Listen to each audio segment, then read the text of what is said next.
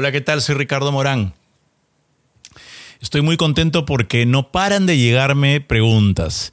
Estamos ya en el video, no sé, diez y tantos, y sigo respondiendo preguntas del tercer o cuarto video. Lo que pasa es que también ya he respondido muchas que, han pasado, así que muchas, muchas, muchas, muchas, muchas gracias. Como les cuento siempre, este es un espacio maravilloso para mí, es un espacio que me relaja, es un espacio donde soy libre de hablar con ustedes de lo que quiero y de lo que ustedes quieran, ¿no? Es poco más mi verdadero yo. Así que nada, vamos con la siguiente. Recuerden que si el canal les gusta, suscríbanse, por favor. Eh, y si suscriben y se comentan por cada comentario, van a tener una chance más de ganarse una Play 5 cuando lleguemos a los 100.000 suscriptores. Y pasen en los videos a gente a la que les interese y que no me vayan a poner mucho hate este, por ser tan francote. Y me ha llegado una pregunta eh, que me gusta mucho. Eh, me preguntan ¿Es correcto para el acompañamiento de los bebés darle el celular o la tablet? Es bien diferente de lo que hemos venido conversando últimamente, así que creo que vale la pena hablar de estos. Nos vemos en un momento.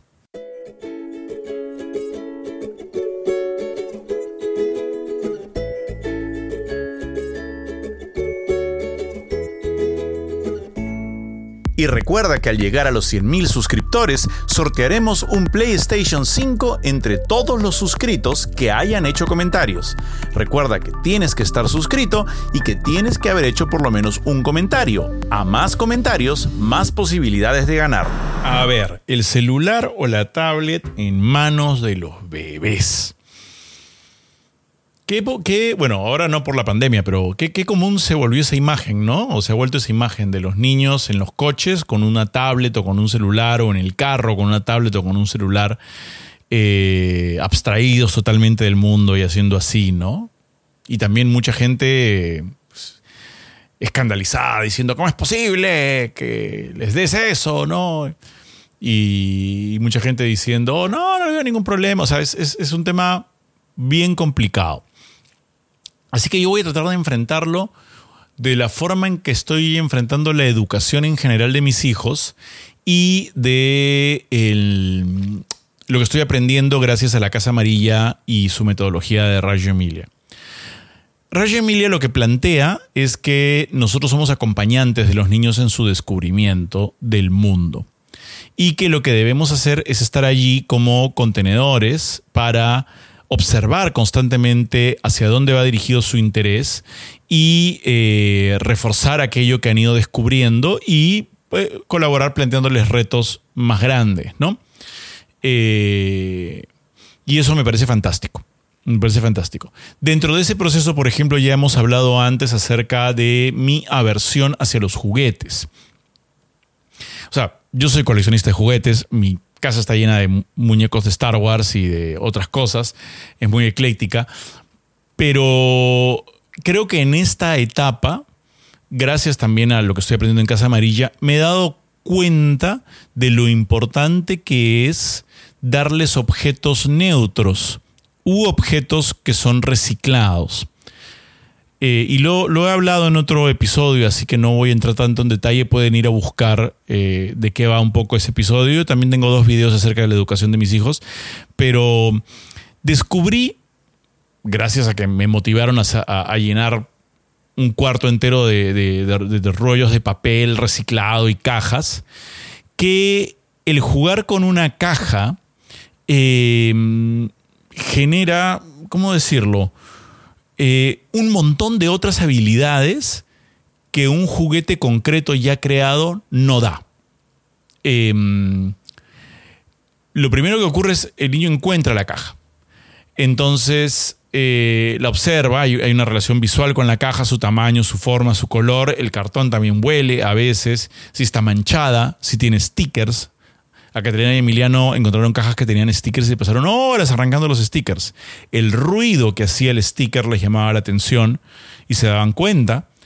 Cajas, algunas más chicas, unas más grandes, las más grandes eran más pesadas, entonces el jugar a, y esto es un juego, a levantarlas del piso y ponerlas en la banca o a bajarlas de la banca al piso, y cómo era más difícil con una caja más grande y tenían que separar las piernas y plantar más los pies, cómo era más fácil con cajas más chicas, también es interesante, cómo la caja puede ser cerrada o puede ser abierta y eso te permite a ti como acompañante en el proceso de acompañamiento temprano ir y decirles, mira, está cerrado, está abierto, son conceptos nuevos para ellos. De repente el hacerle un hueco a la caja o que la caja tenga huecos y por ahí puedan pasar hilos o pitas y jalarlas a través de allí. Tal vez usar la caja luego como un escondite o algo que se pueden poner encima y esconderse, ocultarse y saber si están o no están, si los veo o no los veo si los veo es con los ojos.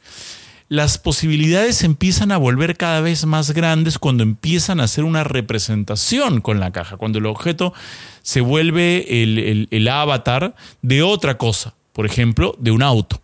Entonces meterse dentro de la caja y que Emiliano empuje la caja con Catalina adentro y hagan el ruido del auto. Rum, rum, rum, rum, rum, rum, rum, rum. Ahí hay una serie de, eh, de simbolismos. Es un poco un juego presimbólico, pero están haciendo un montón de trabajo en su cerebro. En su cerebro están pasando, pero explosiones neuronales por todos lados.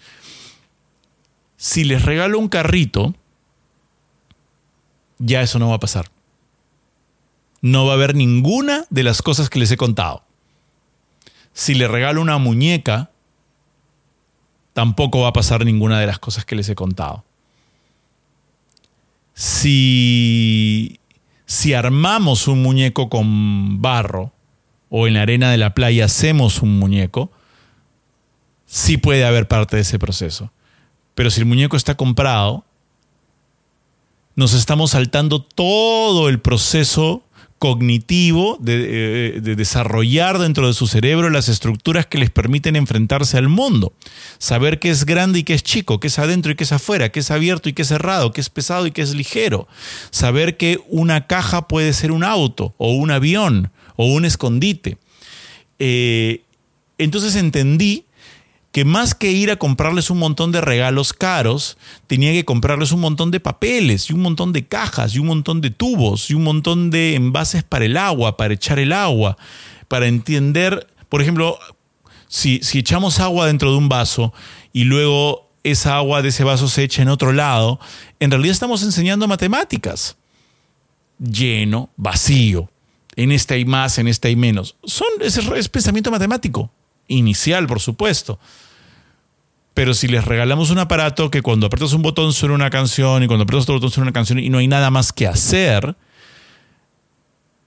en realidad lo que estamos criando es un apretabotones y no un constructor ni una persona que está definiendo la realidad, que se está acostumbrando a crear su propia realidad. Estamos dividiendo el mundo en consumidores y creadores. Y quisiéramos que nuestros hijos sean creadores. Entonces, volvamos a la pregunta inicial. La tablet y el celular. Como yo soy una persona bien tecnológica, que uso tablet, celular, computadora, que estuve a punto de ser ingeniero de sistemas, que construía y ensamblaba mis propias computadoras y las vendía cuando era cuando recién salí de casa de mis padres, y estoy, soy muy adepto a, a todo ese universo no puedo ser ciego al hecho de que eh, a mí me ha servido mucho ser un geek o un nerd de las computadoras en la vida. Aprendí programación muy chiquito. Mi mamá a los 11 años me metió a un curso de Basic y se metió mi mamá, mi papá y yo, los tres. Y llega, mi papá llegó solo al primer ciclo, mi mamá solo al segundo, yo llegué hasta el tercer ciclo, donde ya no entendí nada, y ahí se acabó. Pero en el colegio también aprendimos programación y creo que todos los niños tienen que aprender programación. Escúchenme bien, no estoy diciendo que los niños tengan que jugar o con tablets o con celulares. Estoy diciendo que los niños tienen que aprender desde muy temprano a programar. Creo que todos en el futuro van a necesitar saber programar, crear sus propias apps, entender cómo funcionan los sistemas. Entonces creo que es lo mismo que con la caja de cartón si le voy a dar la tablet o el celular a mi hijo, no es para que vea videos en infinito de youtubers jugando este, Dota e insultándose unos a otros. Va a ser para que encuentre dentro de la tablet y dentro del celular los mismos principios con los que estamos regulando su desarrollo educativo ahora. Es decir, la caja de cartón qué aplicaciones, qué videos, qué cosas puede haber dentro de la tablet y dentro del celular que les permitan hacer en la tablet y en el celular lo mismo que están haciendo con la caja de cartón. Hay una plataforma que se llama Swift de Apple que te enseña a programar con dibujitos. Hay, hay muchas así. Hay plataformas de robótica que te permiten juntar como un juego algo y crear o armar tu propio eh, mapa de, Minecraft. Eh, esas son posibilidades que te dan esas herramientas que no se contradicen con el principio de que estamos usando la herramienta para crear y no para consumir. Si el niño recibe la tablet y el celular solamente para darles un espacio de respiro a los padres y el niño está como un autómata delante de una pantalla sin ninguna posibilidad de utilizarla como una herramienta de creación o construcción, me parece que está mal. Pero si la usamos como su caja de cartón y estamos ahí encima dándole posibilidades y estimulándolo a que encuentre allí la posibilidad de crear herramientas y desarrollarse cognitivamente, estamos haciendo algo muy bueno por nuestro hijo. Entonces, no creo que entregarle una tablet o un celular a un niño en sí mismo esté mal. Creo que lo que está mal es creer que a los niños les podemos dar cosas y olvidarnos y seguir haciendo nuestra vida. Creo que tenemos que hacer nuestra chamba como padres. Y nuestra chamba como padres consiste en, estoy entregándole esta herramienta, cuál es el propósito, qué es lo que va a obtener de aquí, dónde estoy yo aquí involucrado para estimularlo correctamente hacia esto y para felicitarlo por lo que logre.